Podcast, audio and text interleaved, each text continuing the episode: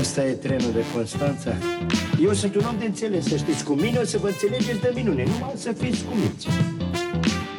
Le fier bine, le speli, le dai în două ape, le scoți sângurii și le pui la fiert. Excepțională. FCK.WORK Podcast, unde învățăm cum să reușim de la cei care au reușit deja. Bună dimineața și bine v-am găsit! Eu sunt Claudiu Jojatu, sunt și voi fi gazda voastră pentru cel de-al doilea webinar bistul.ro, un proiect powered by startup.ro împreună cu viața de freelancer.ro. Și da, am înțeles, mi se fac semne aici din regie că acolo este camera, nu acolo este camera, așa că o să mă uit la voi acum.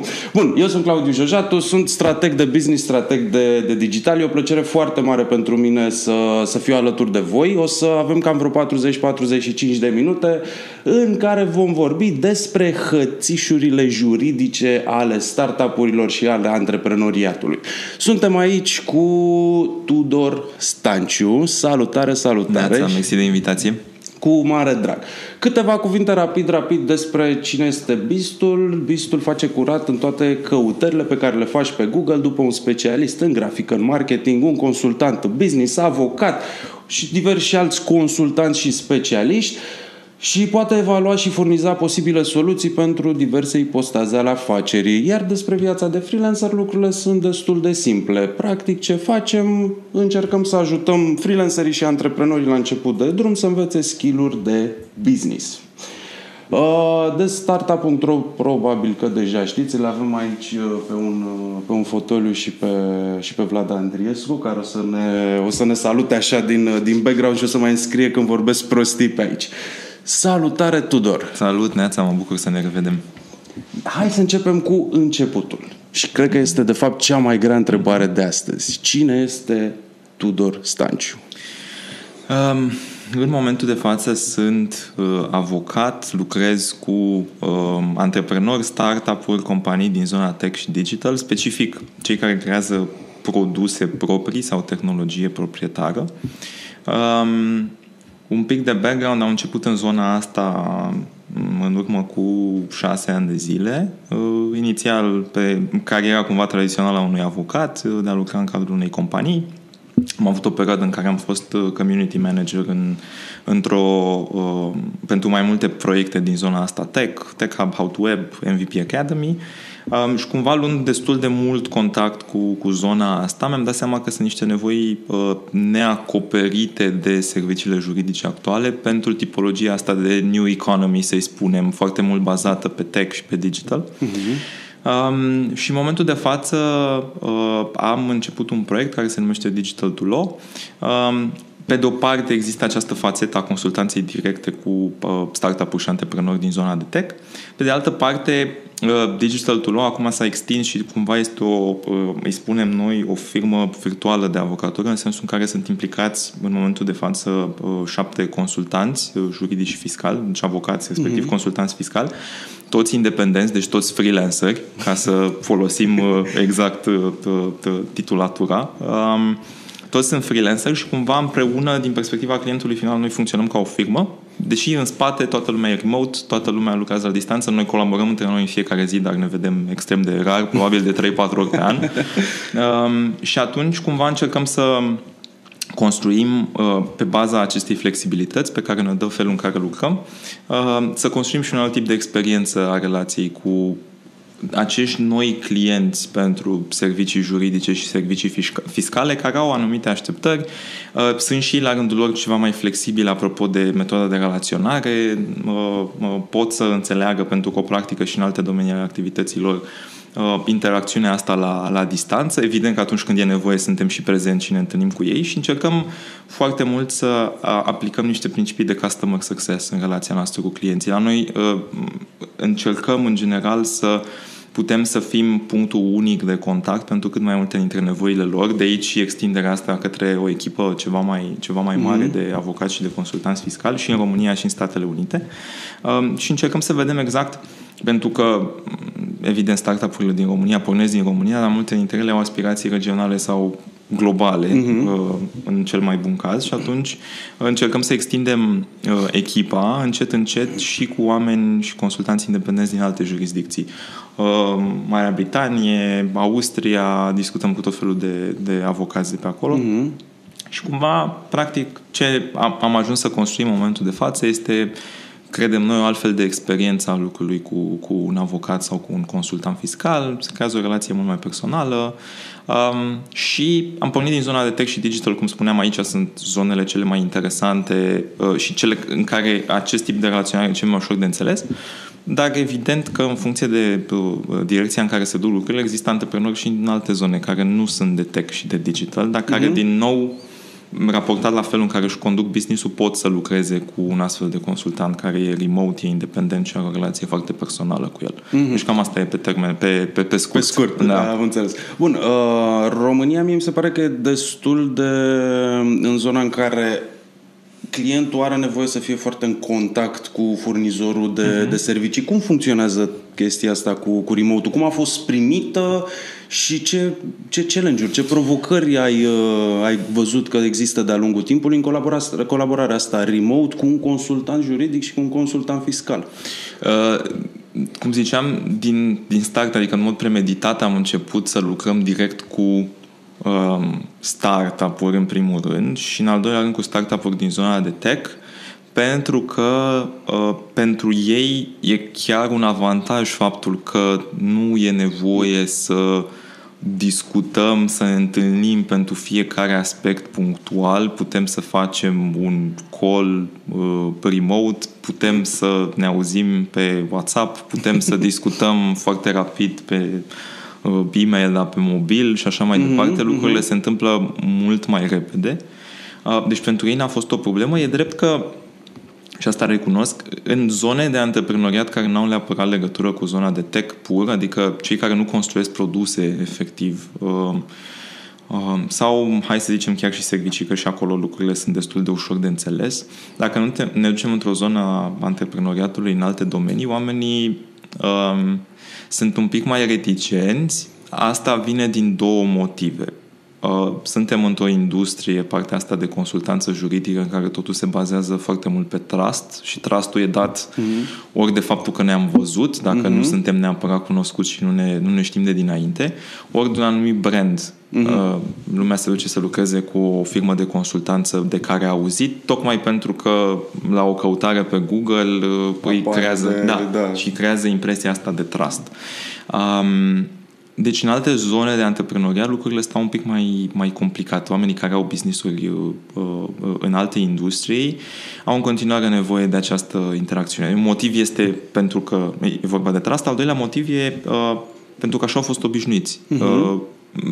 E greu să vii să le explici în momentul în care ei caută, de exemplu, un alt furnizor de servicii juridice față de cei cu care au lucrat anterior, să le explici că poate lucrurile ar putea fi făcute diferit. Și nici măcar nu e neapărat miza noastră. Adică întotdeauna am considerat că dacă construiești un nou proiect și de succesul proiectului în mod esențial depinde educarea pieței, trebuie să dureze foarte mult timp până ajungi să generezi revenue și să poți să fii sustenabil. Și atunci, din start, începem să mergem pe o nișă extrem de restrânsă de oameni care înțeleg deja conceptul pentru că îl aplică în alte zone ale business-ului lor și pentru la care intrarea și începutul relației și continuarea relației e mult mai facilă. Și pe măsură ce cresc lucrurile, cred că încet, încet, cum știi și tu, piața de freelancing e din ce în ce mai mare și în economiile dezvoltate și în economiile în curs de dezvoltare.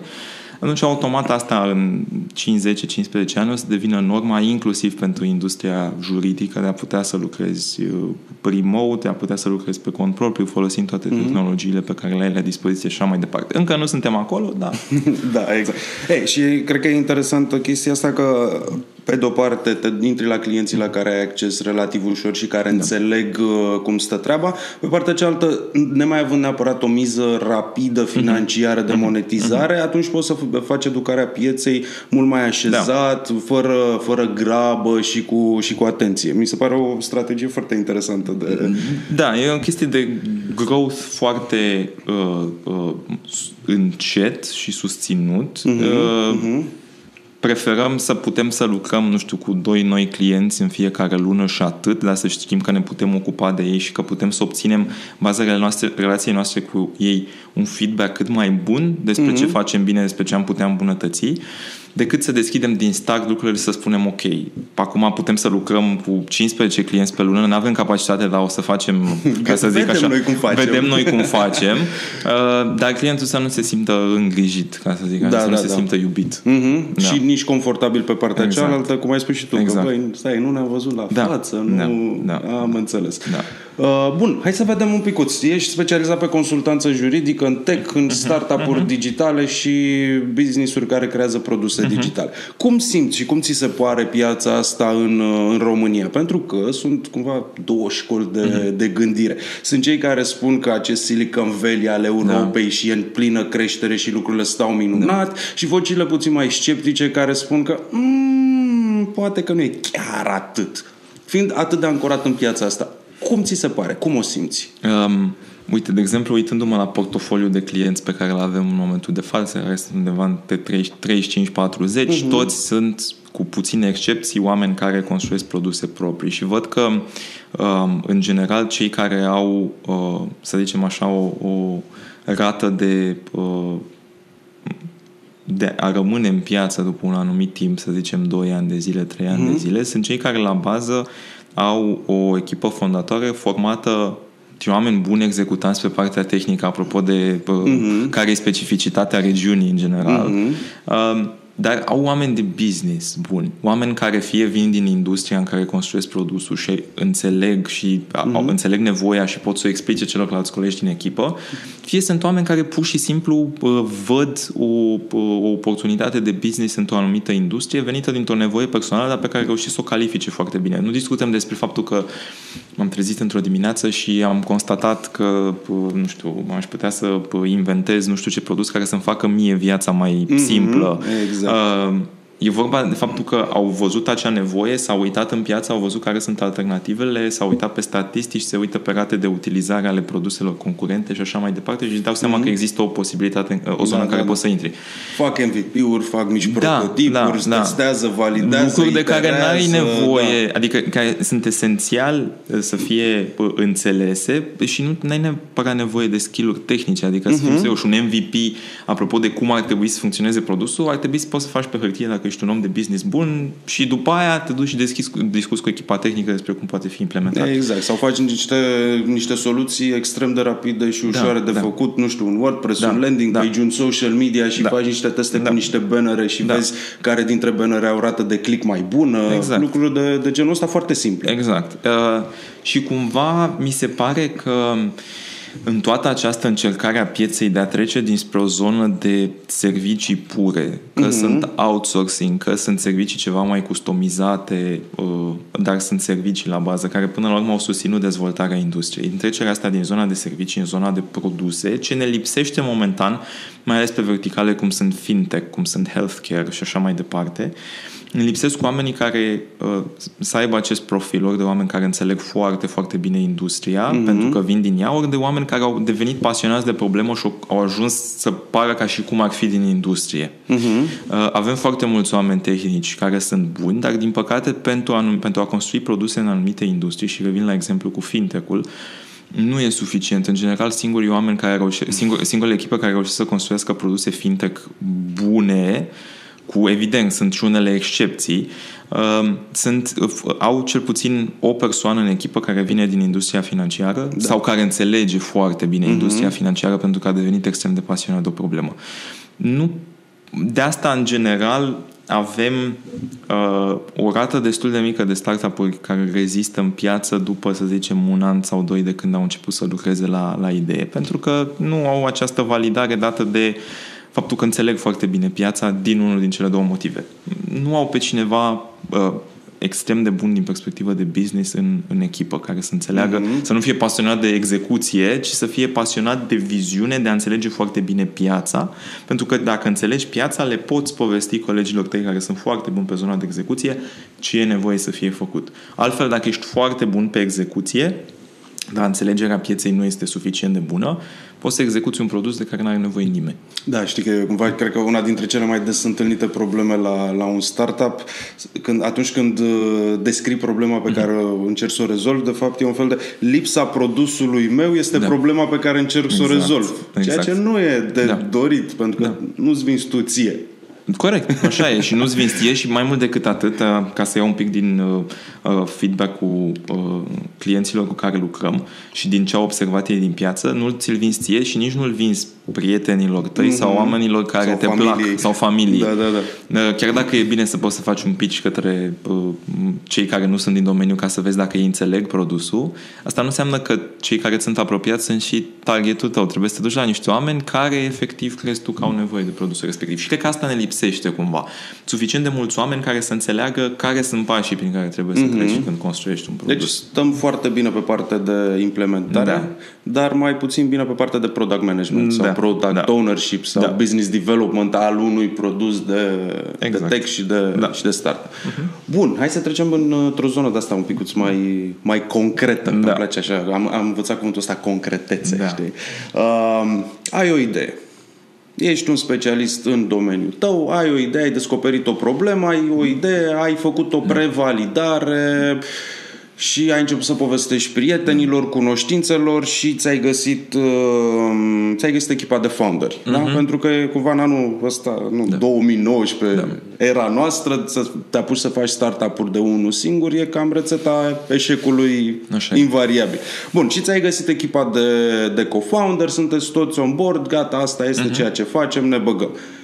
Care e primul lucru pe care îl faci din punct de vedere juridic? Cum ar trebui să te acoperi? Cum ar trebui să tratezi lucrurile pentru a trece de la o echipă de oameni care au o viziune comună la un început de startup?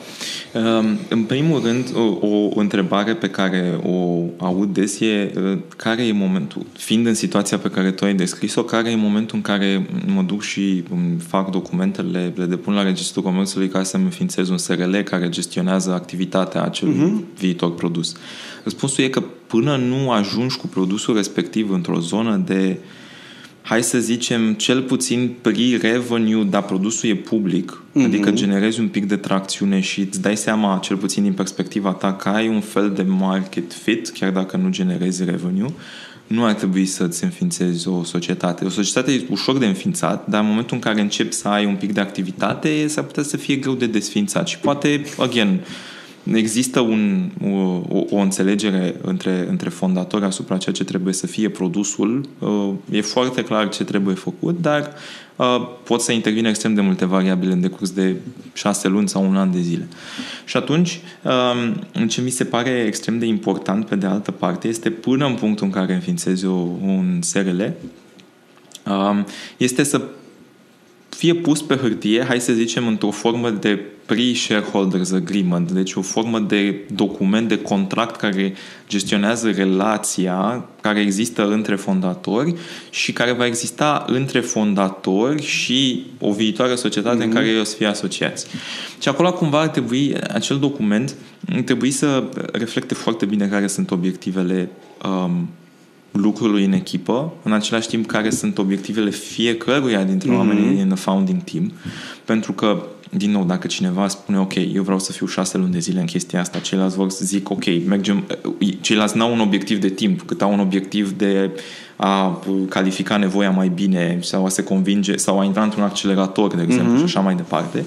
Chestia asta trebuie aliniată din start, adică trebuie să fie foarte clar fiecare pe ce durată de timp e și până la ce obiective e implicat în povestea asta. Deci un document care creează foarte clar obiectivele fiecăruia, care e produsul la care lucrăm, produsul trebuie calificat foarte bine, pentru că în funcție de calificarea produsului, echipa trebuie să-și dea seama dacă după 3 luni, 6 luni, un an de zile au ajuns într-o altă zonă, poate au pivotat, caz în care poate documentul respectiv trebuie actualizat dacă nu există deja o societate care gestionează relația dintre ei și dintre ei și societate în calitate de asociați. Și cumva care sunt obligațiile fiecăruia dintre ei în relație cu acea viitoare societate care putea să existe și în relație cu produsul pe care îl construiesc. De exemplu, un aspect extrem de important este că dacă să zicem că se semnează acest document, ajunge să fie înființată o societate, dar după înființarea societății, la 3 luni de zile, cineva se hotărăște că vrea să iasă din proiect. De la momentul inițial în care se face acest document pre-înființarea societății, ar trebui să fie stabilit foarte clar că societatea ulterioară, sau dacă nu există societate, ceilalți fondatori o să dobândească drepturile de proprietate intelectuală asupra muncii. Da, să se facă o cesiune, adică cei care ies să se oblige că vor face acea cesiune de drepturi de proprietate intelectuală sau licență, mă rog, dacă e un proiect ceva mai complicat, către fie ceilalți fondatori dacă nu există societatea, fie societatea dacă la momentul la care iese fondatorul devenit asociat, iese din proiect. Pentru că un proiect în zona de text, de digital, chiar și în zona creativă, nu prea poate să meargă mai departe dacă, de exemplu, unul dintre programatorii care a fost în echipa inițială și, de fapt, cam orice fel de persoană, pentru că într-un startup, făcând o paranteză, toată lumea, inclusiv cel din zona de product management, inclusiv cel care face business development, inclusiv cel care face sales și face niște prezentări cu care se duce la evenimente, creează un material care e purtător de drepturi de proprietate intelectuală, adică drepturi de autor. Deci, automat, fiecare are o contribuție, iar ca cei care rămân în proiect să o poată folosi mai departe, trebuie să aibă drepturile. Corect. Și atunci, asta e un aspect care trebuie reglementat. Care sunt obligațiile operaționale? Fiecare ce trebuie să facă pe perioada de timp până la înființarea societății sau pe perioada de timp stabilită contractual că e cea până la care lucrăm împreună. Și în funcție de chestia asta ar trebui reglementată și această cesiune de drepturi de proprietate intelectuală. Și un al treilea aspect care e iar important este ar trebui stabilit de la început fiecare ce ownership, deci ce stake o să aibă în societatea care va fi înființată, dacă va fi înființată, și lucrurile astea ar trebui agreate la început. Adică ar trebui agreat, poate fi agreat un mecanism de tipul începem cu, să zicem că sunt 3 fondatori, începem cu un model în care avem 50, 30, 20. Dacă se îndeplinesc niște milestones până la momentul la care înființăm societatea, procentele astea se pot modifica, dar documentul respectiv trebuie să-mi dea posibilitatea ca în momentul în care am stabilit că e clar timpul să înființăm o societate, să pot să le reflect în structura shareholding-ului din societatea respectivă. Există super multe discuții în general. Oamenii ajung să înființeze o societate neavând o bază de la care să pornească apropo de înțelegerea lor asupra problemei. Zic, ok, bine, de fapt, în realitate ar trebui să fie 50, 30, 20, dar vrem să înființăm societatea că poate începem să avem clienți plătitori 2, 3, ok, bine, o să facem 60, 20, 20 și ajustăm noi pe parcurs. Și nu se întâmplă niciodată chestia asta în practică, adică greu ajung fondatorii după ce au devenit asociați într-un SRL să mai ajusteze între ei procentele. Cred că știu de o singură situație în clienții cu care lucrăm noi, și acolo vine dintr-o înțelegere foarte bună între fondatori, în care unul dintre fondatori a mai atras niște oameni în echipă cărora trebuie să le se acorde niște shares, iar ceilalți 2 fondatori au devenit mai degrabă pasivi și au zis, ok, pentru noi are sens să ne diluăm shareholding-ul pe care l-am agreat la început, pentru că vrem ca proiectul să meargă mai departe și ne înțelegem super bine între noi și înțelegem că vrei să faci chestia asta. Asta e mai degrabă excepție, adică în ultimii 2 ani de zile am văzut situații în care fondatorii nu se înțeleg și partea proastă este că dacă nu te înțelegi și nu te înțelegi după momentul în care ai înființat societatea și deja o să genera niște revenue, dar din păcate direcția în care duce societatea nu e conformă cu intențiile inițiale ale tuturor. Legislația din România nu-ți permite, în lipsa unei înțelegeri între fondatori, nu-ți permite să ai niște proceduri foarte facile de exit a unei persoane sau prin care să se agreze că cineva iese din companie sau cineva este dat afară din societate foarte facil. Sunt niște criterii destul de complicate și în legea societăților. Teoretic, calea cea mai simplă este calea cea mai clară ar fi printr-un litigiu în care se dovedește neînțelegerea asociațiilor care împiedică continuarea activității societății și așa mai departe. Deci întotdeauna recomandarea este hai să ne înțelegem asupra exitului și ca să vă puteți înțelege asupra exitului la un anumit moment, e super important să stabiliți din start care sunt obiectivele fiecăruia dintre voi și ce vă asumați fiecare dintre voi să faceți pentru proiectul respectiv. Super. Deci, ca să fac un scurt rezumat, ai o idee până când nu e acolo. Înainte de monetizare, înainte de prima încasare, nu este cazul să faci un SRL, un SA, un PFA, orice formă juridică de existență, ci să faci un contract, un precontract în care stabilești absolut tot. Eu fac asta, tu faci asta, așteptările mele sunt astea, astea, responsabilitățile mele sunt astea, astea, în caz de, atunci se întâmplă chestia asta. Bun. Ai ajuns cu produsul, l-ai scos din beta, începi să-l dai către monetizare și trebuie să deschizi firma. La ce trebuie să fii atent atunci când faci SRL-ul? În primul rând, ce e destul de oportun și în România de câțiva ani de zile este că în principiu procesul de deschidere a unei societăți e destul de straightforward. În primul rând, dacă ai o semnătură electronică, un certificat digital calificat, poți tu, în calitate de fondator, poți să depui documentele respective la orice fel de registru al comerțului în țară. Ca o paranteză, tot timpul depui documentele la registrul comerțului din județ unde îți înființezi sediu, unde îți stabilești sediu.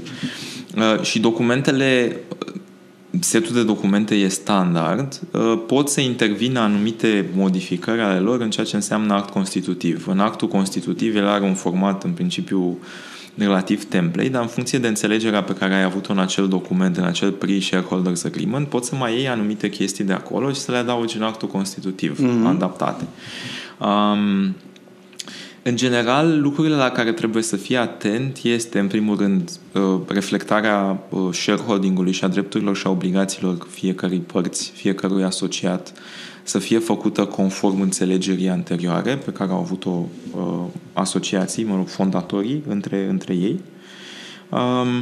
Și e foarte important să fie lămurite aspectele care țin de anumite situații în care decizii, apropo de cum va funcționa societatea, trebuie luate cu o anumită majoritate. În sensul în care, dacă decidem că facem o pivotare extrem de amplă și ajungem poate într-o altă zonă care e încadrată, e subscrisă de obiectului de activitate pe care ni l-am stabilit, dar nu prea se potrivește cu obiectivele pe care ni le-am stabilit noi inițial, ar trebui să fie o decizie pe care să fie dublată de o hotărâre a adunării generale a asociațiilor și hotărârea respectivă să fie luată cu o majoritate care e în general mai mare decât majoritatea standard de 50% plus 1.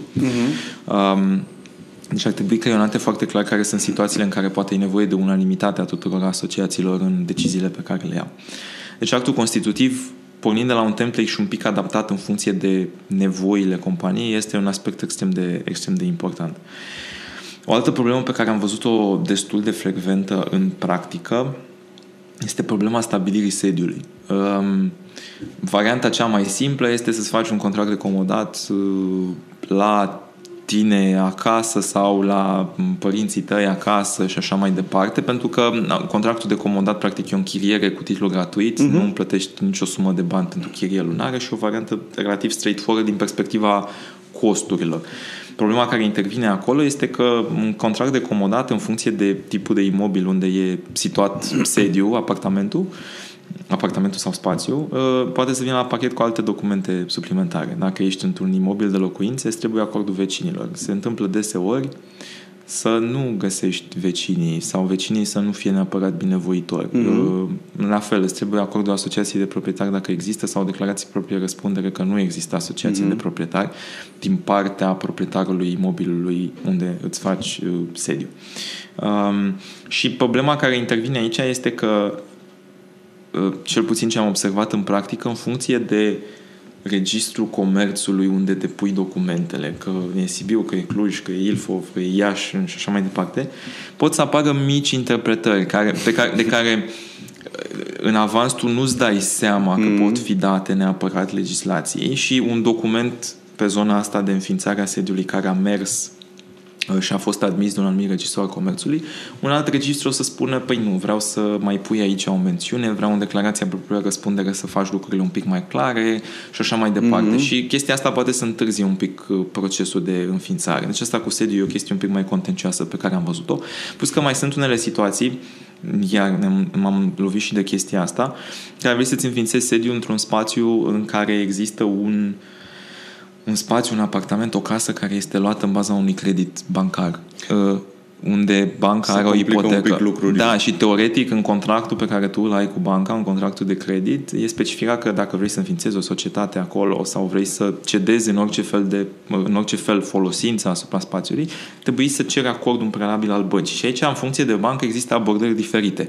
Există abordarea în care banca poate să-ți ceară să reînnoiești, să faci contractul pentru sediu în spațiul respectiv doar pe o perioadă de un an de zile și trebuiască să-l reînnoiești de fiecare dată cu plata unei taxe către bancă. Evident. Că am văzut și chestia asta. Sunt alte situații în care banca îți spune e mai flexibilă și îți spune ok, poți să înființezi sediu la tine acasă, dar în măsura în care societatea sau în măsura în care se execută silit bunul pentru că tu nu-ți plătești ratele la bancă, Doamne ferește, banca poate să... Contractul încetează de drept, contractul asupra sediului. Exact, da. Dar sunt abordări pe care, din nou, diferă de la bancă la bancă și ar trebui să le trebui verificate în avans, pentru că banca are posibilitatea să, până la urmă, să interogheze, să vadă care e situația imobililor asupra care are ipotecă, să vadă că acolo s-a înființat un sediu, să uite în contractul tău de ipotecă și să-ți spună, în contractul tău de credit, să-ți spună, by the way, ți-ai încălcat o anumită obligație de acolo contractual. Să ne anunț sau să ne cer voie sau să trească să semnăm noi că dăm voie sau nu. Exact. Mm-hmm. Deci asta cu sediu e o chestiune un pic mai contencioasă, mai complicată.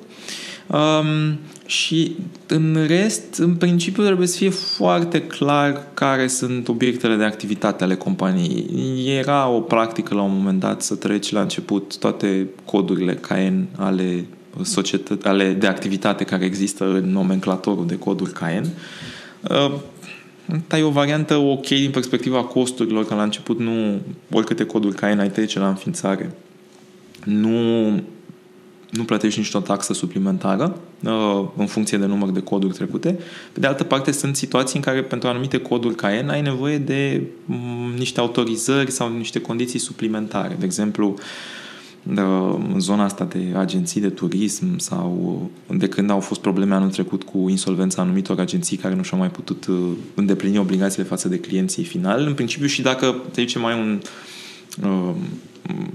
un produs în zona asta de turism, travel, whatever, și vrei să-ți adaugi niște coduri CAEN de agenție de turism pentru că ți se pare că se potrivesc, acolo vin la pachet cu niște obligații suplimentare apropo de capital social minim. Capitalul social minim standard de 200 de lei. Dacă vrei să ai codurile CAEN de agenție de turism doar pentru că faci ceva în zona asta și ți se pare că potrivește, dacă nu mă știu, trebuie să ajungi la 25.000 de lei capital social. Ok, și deci nu e o diferență mică.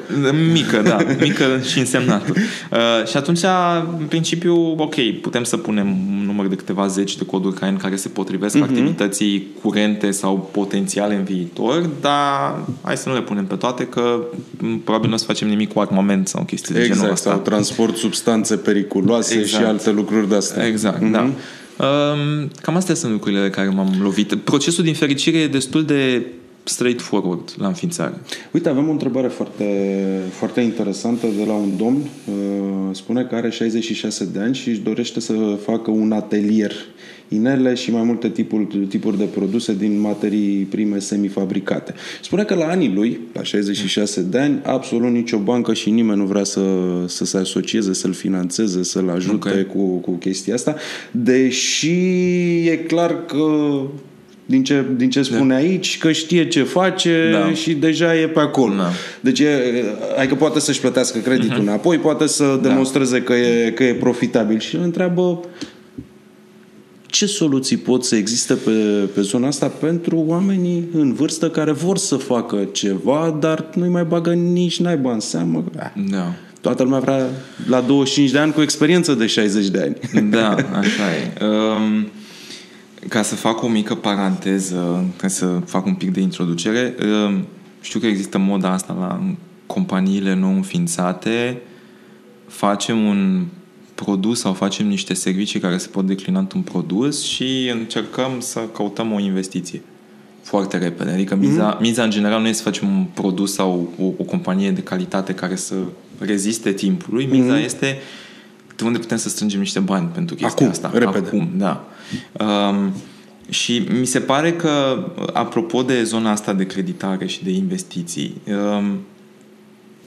în momentul în care atragi un investitor, atragi un credit, atragi un împrumut și așa mai departe, din start îți pui anumite constrângeri activității tale.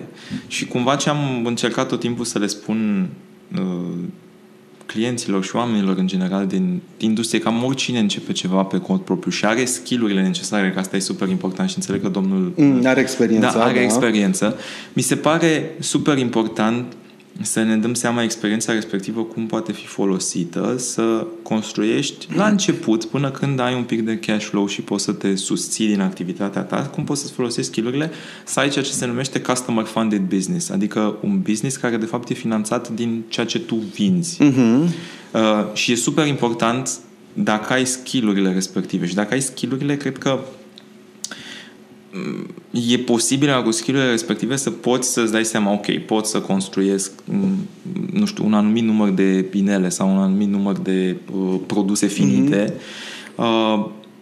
Câte am nevoie, să faci niște calcule super simple. Uite, asta e materia primă, atâta mă costă, atât pot durează, durează, atâtea pot să fac pe zi sau pe săptămână, deci la final de lună pot să încasez atât de mulți bani care scad cheltuielile, văd dacă rămân cu ceva profit. Ideal este să rămâi cu ceva profit și atunci, dacă nu rămâi cu ceva profit, îți dai seama cum poți să ajustezi prețul astfel să crești. E foarte complicat, într-adevăr, pentru o bancă sau, mă rog, cel puțin pentru băncile tradiționale, să reușească să finanțeze sau să fie de acord să finanțeze o zonă de activitate în care, sau un proiect care nu generează niște revenue. Și chiar și dacă generează niște revenue, băncile de obicei sunt foarte reticente la finanța IMM-uri. Asta este o problemă extrem de mare în piață. Sunt foarte dornice în a deschide contul către IMM-uri, dacă vrei să-ți înființezi o societate, ca să-ți poată ulterior să poată să vină către tine cu diferite produse sau servicii, dar sunt destul de reticente în a acorda finanțări IMM-urilor. Și atunci, chiar și linia de credit, adică așa, la bază. Da. Și atunci sfatul meu este cumva, în această mare de refuzuri, ca să spun așa, de finanțare, este să fie făcute niște calcule super simple.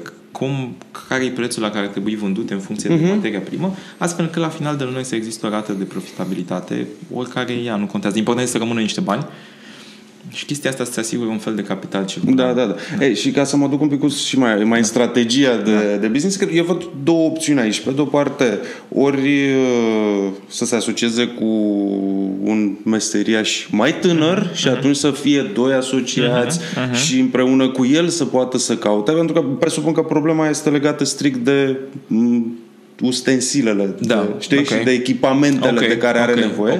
Sau partea cealaltă poate fi și o variantă super simplă, asta în care cu siguranță există alte alte firme care au deja toate ustensilele și au shop-ul pregătit și atunci să subînchirieze spațiu. Uite, săptămânal, o zi, contra unei taxe, vin și lucrez și eu. Până când, produce suficient astfel încât să pună banii deoparte și să deschidă shop-ul. Și cum ai zis și tu, poate fi o subînchiriere contra unei taxe sau poate fi o subînchiriere, mai ales dacă nu generează revenue, și asta mi se pare un model ok.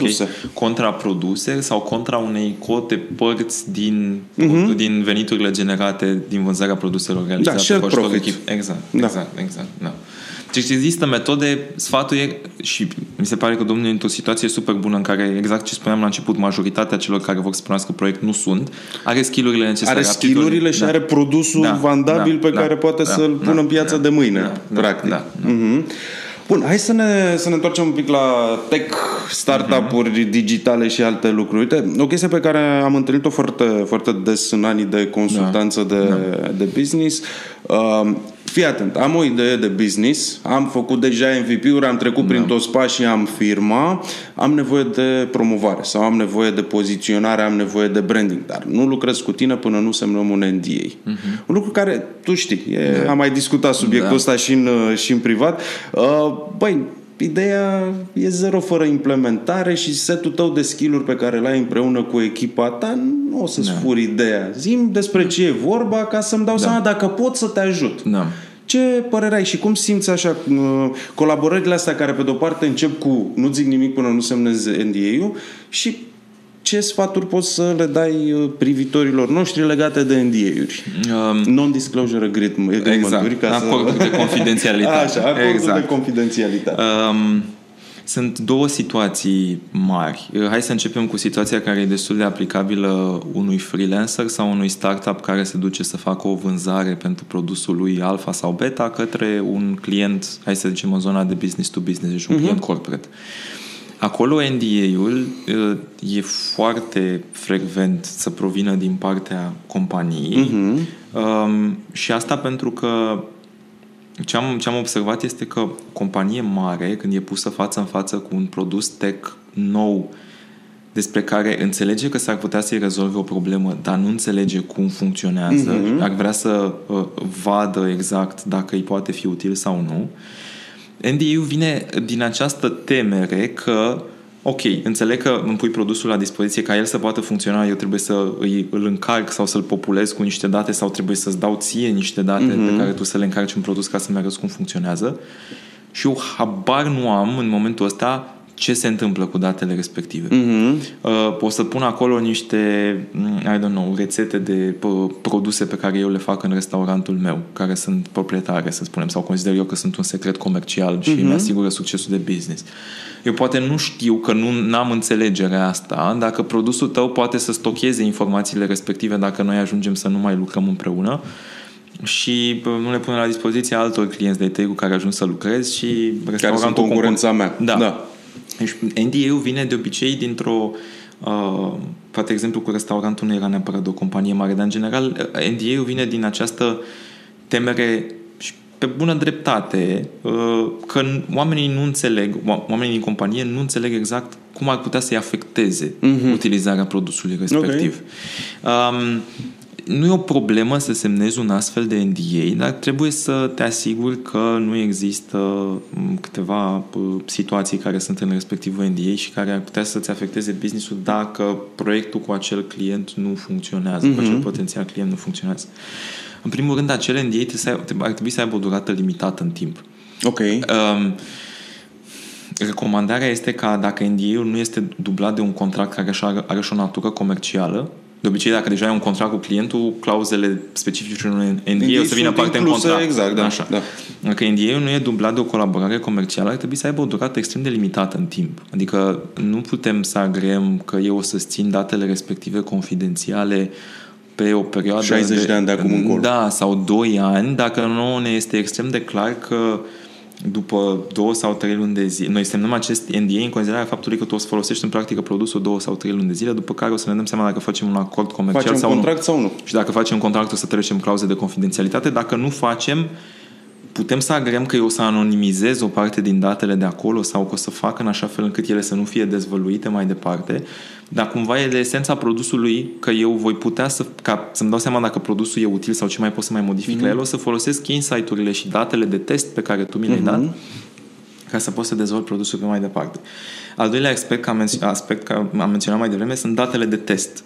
Hai să agreăm că există o confidențialitate asupra ceea ce tu îmi furnizezi mie, dar în același timp hai să agreăm că ceea ce îmi furnizezi tu mie sunt niște date destul de sigure, apropo de date asupra cărora tu ești suficient de sigur că și dacă, nu știu, produsul meu care e într-o zonă de alfa sau de beta creșuiește sau are o anumită problemă, nu ai niciun impact asupra datelor respective. Sau ai un impact mic care nu te influențează atât de tare. Exact, adică dacă înțelegerea ta din start este că eu îți dau un produs care e într-o fază de alfa sau de beta, dăm și tu niște date cu care eu să mă pot juca într-o formă de sandbox, more or less.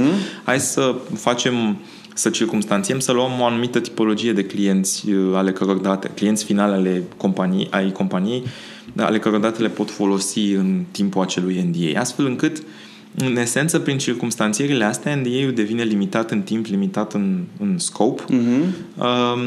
Și ce e iar util, dar asta se întâmplă de la caz la caz, trebuie să fie agreat că, ok, suntem într-o etapă de beta, dacă produsul meu e public și lumea știe că el există în piață, dăm voie, mai ales dacă perioada de test e ceva mai mare, dăm voie să pot să povestesc, ok, poate nu pun pe site, dar dăm voie să pot să le povestesc altor clienți cu care, către care mă să vând, că, uite, sunt în etapă de beta cu A, B, C, D, inclusiv cu tine în calitate de companie. Pentru că, de obicei, în situația asta în situația semnării unui NDA, compania, clientul își dorește de foarte multe ori să fie extrem de precaută, să nu se audă, să nu se înțeleagă că folosești un anumit produs, poate au deja un produs concurent și așa mai departe. Da, exact.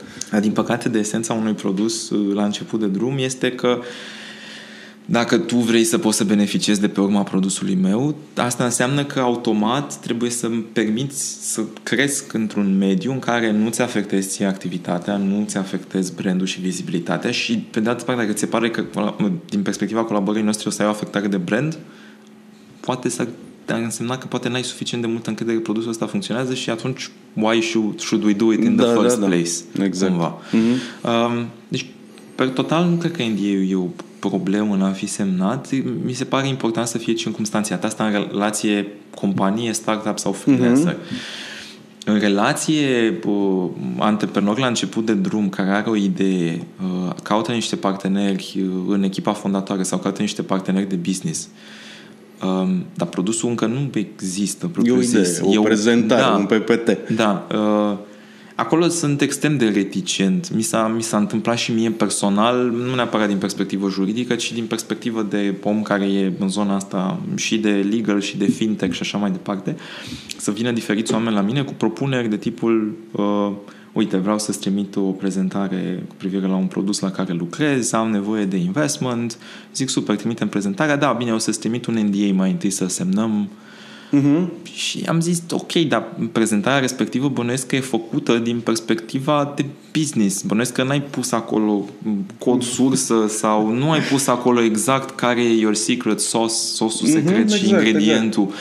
Că dacă ai pus chestia asta, e o problemă oricui ai arătat prezentarea respectivă. Dacă vrei să te duci cu prezentarea respectivă într-un concurs de pitch-uri sau așa mai departe, sau să te duci într-un incubator, oricum o văd 100 de oameni. Da, și ți-ar putea să ai niște probleme mai mari decât dacă îmi povestești mie.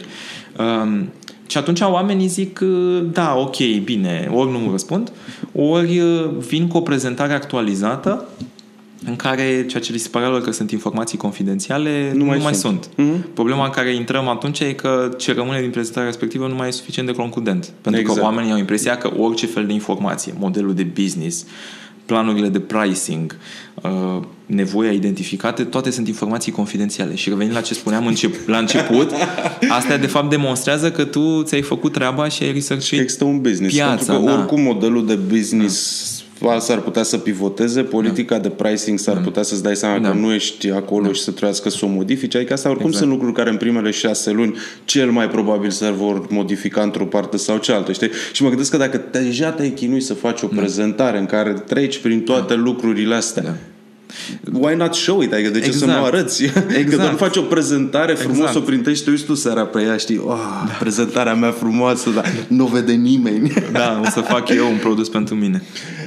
Bun, și că am vorbit de NDA-uri care sunt cumva înainte de contract, hai să vorbim un picuț și despre contracte, pentru că nu mai avem foarte, foarte mult timp și întrebarea e destul de simplă. Ce ar trebui să conțină musai un contract? Adică la ce să fim atenți atunci când intrăm într-un contract, trebuie să semnăm un contract și poate un pic să atingi și partea de care sunt cele mai des întâlnite greșeli pe care startup-iștii le fac atunci când intră pe contract. Hai să discutăm super aplicat despre contractul de prestări servicii, cum se numește el, care e declinat în tot felul de forme, colaborare, partnership, cum vor să-i spună oamenii.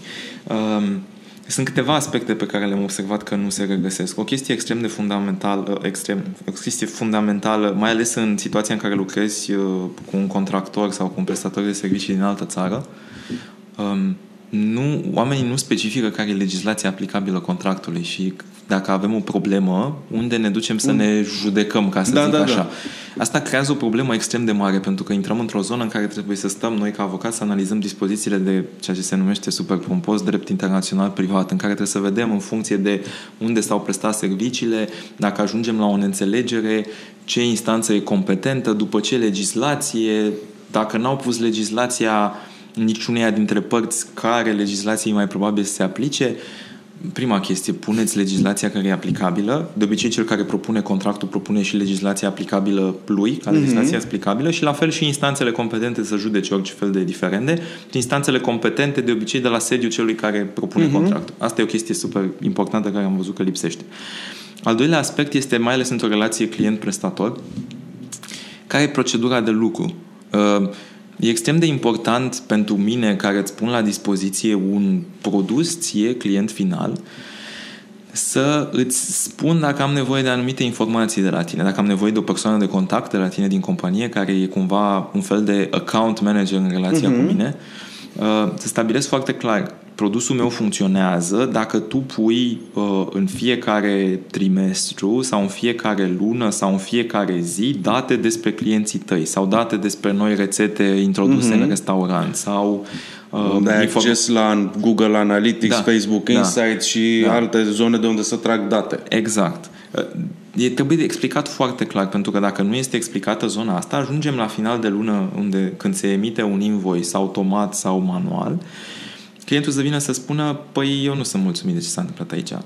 Și tu, ca antreprenor sau ca startup, să spui, păi da, dar uite, noi ți-am pus la dispoziție produsul. Și intrăm într-un joc de ăla de hise și cine avea obligația, unde s-a blocat comunicarea și așa mai departe. Deci procedura de lucru, de la momentul la care eu, prestator, furnizor, am nevoie de niște chestii de la client, până la momentul la care ne asigurăm clientul mi le dă, cine e responsabil, cine e persoana mea de contact în cadrul clientului și așa mai departe, până la emit factura, îți emit un raport de activitate, trebuie să agreezi tu ce e trecut în raportul de activitate sau nu, ai dreptul să obiectezi, să-mi spui că anumite activități nu au fost prestate conform sau complet și așa mai departe. Deci tot procesul ăsta trebuie să fie foarte clar descris, cu termene de răspuns, ce se întâmplă în situația în care unul dintre noi nu răspunde și așa mai departe. Și un al treilea punct pe care l-aș menționa e partea de pricing, de preț. Și sunt două situații. Ca freelancer, e ideal să percepi o plată în avans, măcar pentru o parte din suma de bani pe care... între 30 și 50%. E foarte important, pentru că în momentul ăla, practic, ai un commitment din partea clientului, că el o să te țină cumva pe tine responsabil să-i livrezi o chestie și în același timp știi că tu cumva ești ținut mental să-i livrezi respectivului client acea chestie.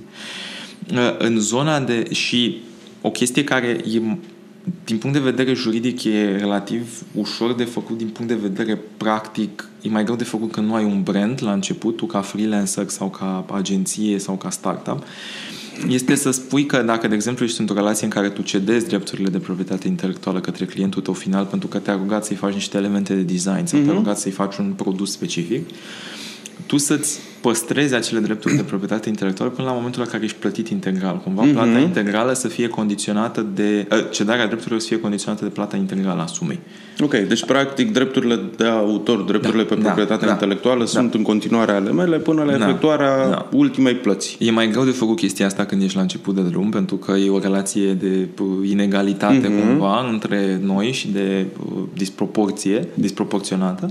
Dar pe măsură ce cresc lucrurile, e o relație disproporționată, dar asta nu înseamnă că nu trebuie propusă chestia asta și, în general, o companie care e serioasă nu o să aibă nimic de obiectat. Păi exact, asta e următoarea întrebare. De ce ai de gând să nu mă plătești? Corect, da. De obicei se întâmplă că anumite companii au niște proceduri de compliance mai complicate și ei încearcă să-ți propună sau să accepte de la tine un contract mai simplu, tocmai ca să nu fie nevoie, ca lucrurile se miște un pic mai repede. Exact. Dar uneori nu e neapărat în avantajul tău ca freelancer. Și că tot ai vorbit de partea asta de costuri, practic există două mari, sau trei mari tipologii de costuri pe care le poți atașa unui contract. Pe de o parte există dacă vinzi un produs fizic, ăsta e produsul, specificațiile, costul, sau, lista de produse cu lista de specificații. Și apoi pe partea de servicii și produse, atunci dintr-o zonă fie de one-time fee, odată pentru prestarea serviciului respectiv sau pentru punerea spre folosința a produsului pe care eu îl am, sau partea de anual sau recurență lunară. La ce să fim atenți atunci când ne ducem pe de-o parte pe plățile astea recurente lunare, unde eu iau de la tine un număr X de ore pe care le pot folosi pe serviciu A, serviciu B, serviciu C, versus ăsta e proiectul. Vreau să-mi faci un website sau vreau să îmi pui la dispoziție produsul pentru un an de zile, costă atât și aia. Când e foarte important în situația în care facturarea se face în funcție de activitatea efectiv prestată, să avem un număr de... să există un raport de activitate, să fie stabilit din start care e metoda prin care tu confirmi că s-a prestat, dovedești că ai prestat anumite servicii. E foarte util pentru, în relația ta cu un client, să poți să-i arăți by default, în timp ce îți prestezi serviciile, să ai niște milestone-uri, de exemplu lunare, care îi spui, uite, în fiecare săptămână îți dau acces la un dashboard unde eu lucrez sau la un Google Doc să vezi stage by stage cum eu lucrez pe chestia respectivă. Exact. Evident, într-un mediu care să te asigure ție că lui îi dai transparența, în același timp că el nu poate să acceseze mai mult decât vrei tu să accesezi, având în vedere că nu ai fost progresiv. Da, exact. Ca astfel, la final de lună, tu când îi dai un raport de activitate și spui am făcut chestia asta, mi-a luat 10 ore, el lui să-i fie foarte greu să spună băi, n-ai făcut chestia asta pentru că n-am văzut-o sau pentru că n-ai depus atât de mult efort. Exact, lasă că a durat doar 2 ore. Exact, da.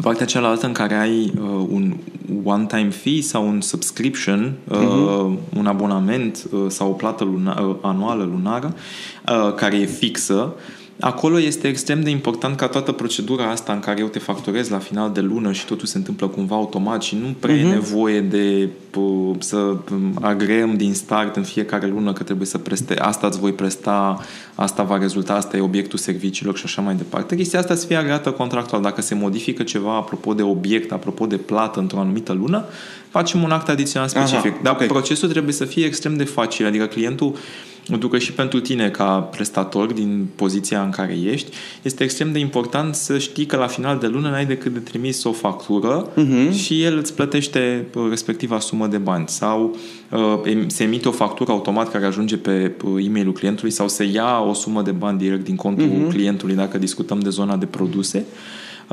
Și în luna respectivă clientul a avut acces la produsul tău by default și chestia asta e descrisă în contract dacă ești la început de sau în terms and conditions de pe site. Da. Fii atent, mai avem 2 întrebări foarte interesante de la cei care ne urmăresc. Florin Rusu spune așa: startup tech cu țintă globală aproape de prima monetizare. Avem în vedere finanțarea și nu o căutăm în România. Unde încorporăm? Este mediul legislativ local potrivit pentru o companie care vizează probabil mai multe serii de finanțare sau e mai bine să ne încorporăm într-o țară unde există reglementări specifice în acest sens, gen UK sau US? Depinde foarte mult dacă discuțiile cu investitorii sau profilul de investitor căutat deja e extrem de clar. De obicei, în zona de investment există această practică care în continuare e majoritară, un investitor va investi într-o entitate în măsura în care după investiție poate el sau cu ajutorul echipei lui de consultanți poate să monitorizeze activitatea respectivă. Și această idee de proximitate geografică, dacă investește în mine cineva din Marea Britanie, e posibil să-mi ceară să mă incorporez acolo sau măcar să-i pun la dispoziție niște situații financiare actualizate care să fie auditate de cineva de acolo, din Marea Britanie, pentru că e o măsură de control și investitorul nu poate, dacă nu are niște consultanți locali în statul unde e incorporat startup-ul, să poată să-i monitorizeze activitatea. Ar însemna un cost suplimentar pentru el versus situația în care investește standard în companii care sunt încorporate în UK, contabilii lui sau alți consultanți se pot uita bulk la toate documentele primite de la mai multe targeturi în care investit, versus varianta în care investește într-un startup din România la un anumit moment și îi trebuie cineva local care să se asigure că lucrurile funcționează ok. Și atunci cumva ești într-o roată de-asta a hamsterului, știi? Că nu știi de unde vei primi finanțarea. Poate să fie din US, poate să fie din UK. Deci implicit nu prea știi unde să mizezi cel mai bine să-ți faci firma. La început, revenind la ce spuneam inițial, dacă ești într-o zonă de early stage și tu consideri că pentru produsul pe care vrei să-l faci România e o piață de test bună, adică poți să obții niște input ok de aici pe care după aia să-l folosești ca validare în momentul în care te duci să cauți investiții în altă țară, fă-o aici. Da. Nu are sens să cauți. Plus că dacă ești early stage, e posibil că acum să consideri că ai nevoie de investiție, de o anumită sumă și de un anumit profil de investitor. Peste un an de zile să-ți dai seama că ai nevoie să intri într-un accelerator care are niște condiții standard, te voi ajuta ei cu documentația, incorporarea în statul respectiv și așa mai departe. Am înțeles. Deci atunci nu prea are sens să te gândești chestia asta dacă ești early stage. Deci sfatul cumva este incorporarea aici, început, rulare un pic de produs, mai ales dacă până la zona de investment încep deja să lucrezi cu clienți din alte țări. Chiar recent, fac o paranteză, mi-am instalat un plugin de Outlook de auto follow-ups și am constatat cu surprindere că era făcut de o companie din România și este un cel mai popular plugin de follow-ups pentru Microsoft Outlook. Okay. Și nu cred că e un impediment pentru ei să-și vândă business-ul având o entitate încorporată aici. Când ajungi și ai primit un term sheet de la un investitor, deci un document care prezintă exact situațiile de finanțare, suma investită pentru ce procent, așteptările, atunci poate are sens, dacă investitorul își cere să te incorporezi acolo, să te duci să te incorporezi acolo, dacă n-ai niște contraargumente pe care le poți prezenta, pentru care pentru tine nu are sens să te duci acolo, nu o să faci business development în piața respectivă și așa mai departe. Că în final tot o să conduci business-ul. Corect. Și e important să incorporezi compania acolo unde ai tu cel mai ușor acces, să-ți fie ție ok. Că după aia să te duci și să unde îți cere investitorul, probabil nu e rocket science, nu e atât de complicat. Da. Și iată, mai am o întrebare super mișto pentru tine. Dan Ursuolaru spune felul următor: salutare fraților, întrebarea mea e destul de specifică despre produsele accizabile. Sunt într-o situație interesantă, produc ca hobby niște licori magice bazate pe pălincă. Okay. Nu sunt distilator direct, iar sursa mea pentru partea distilată e un producător neautorizat. Cum îmi sugerați să abordez problema?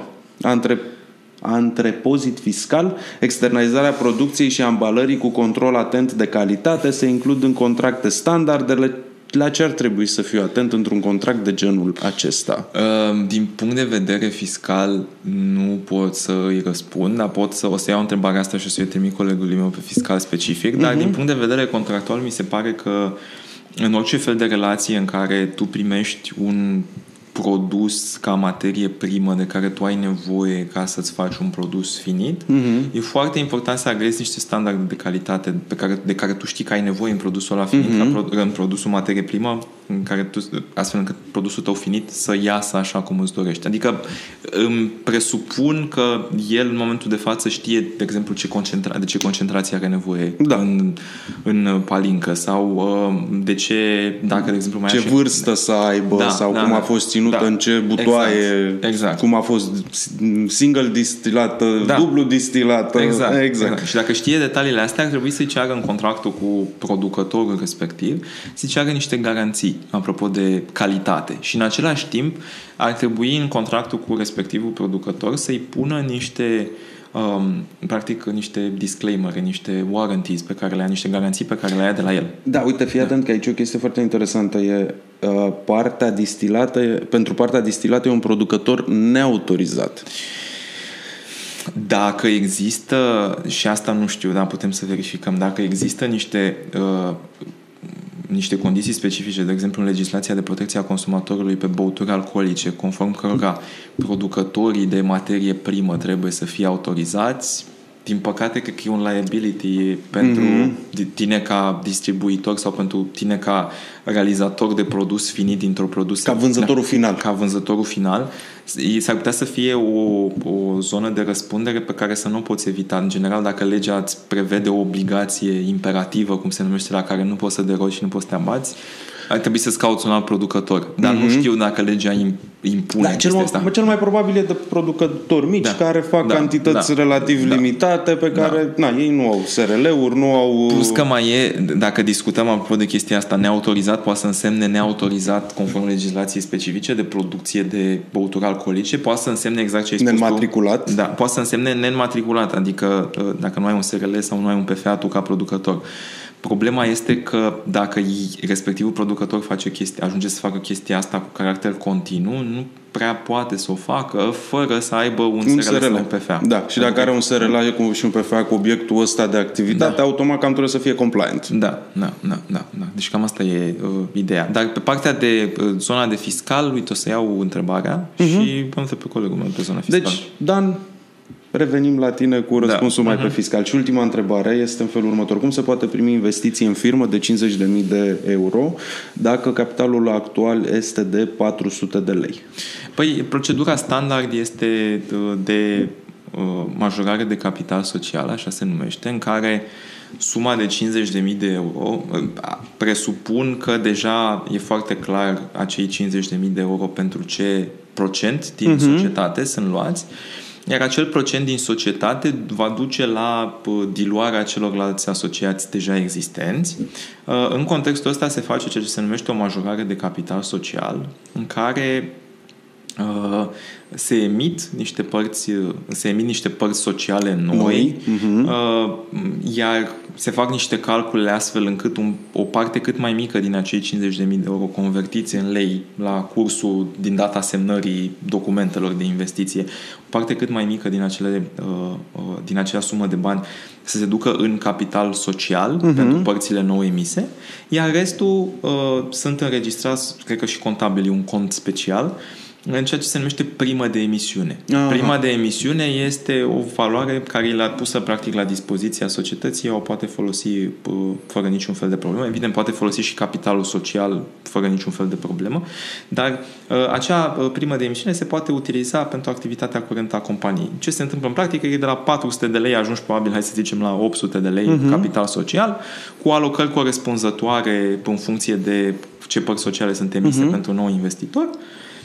E o operațiune care se întâmplă într-un singur pas, toate documentele se depun la Registrul Comerțului într-un singur pas și se mai fac niște documente, apropo, de declarație pe proprie răspundere din partea asociatului nou, investitorului care devine asociat nou în companie când deplinește condițiile de asociere. Și asta e destul de straightforward. Deci asta e procedura majorare de capital social. Excelent. Digital2Law, urmăriți-i pe Facebook, Digital2Law. Fac niște proiecte foarte, foarte interesante. Dați-le like, dați-le share-uri, citiți-i. Bistul.ro, startup.ro și viața de freelancer. Intrați, urmăriți-ne, dați-ne și nouă câte un like acolo, că de-aia facem asta, să fim alături de voi și voi să fiți alături de noi. Promitem că tot timpul livrăm doar content de calitate și cool. Tudor, mulțumesc mult de tot. Vouă vă mulțumesc mult de tot. Ne revedem în aproximativ două săptămâni.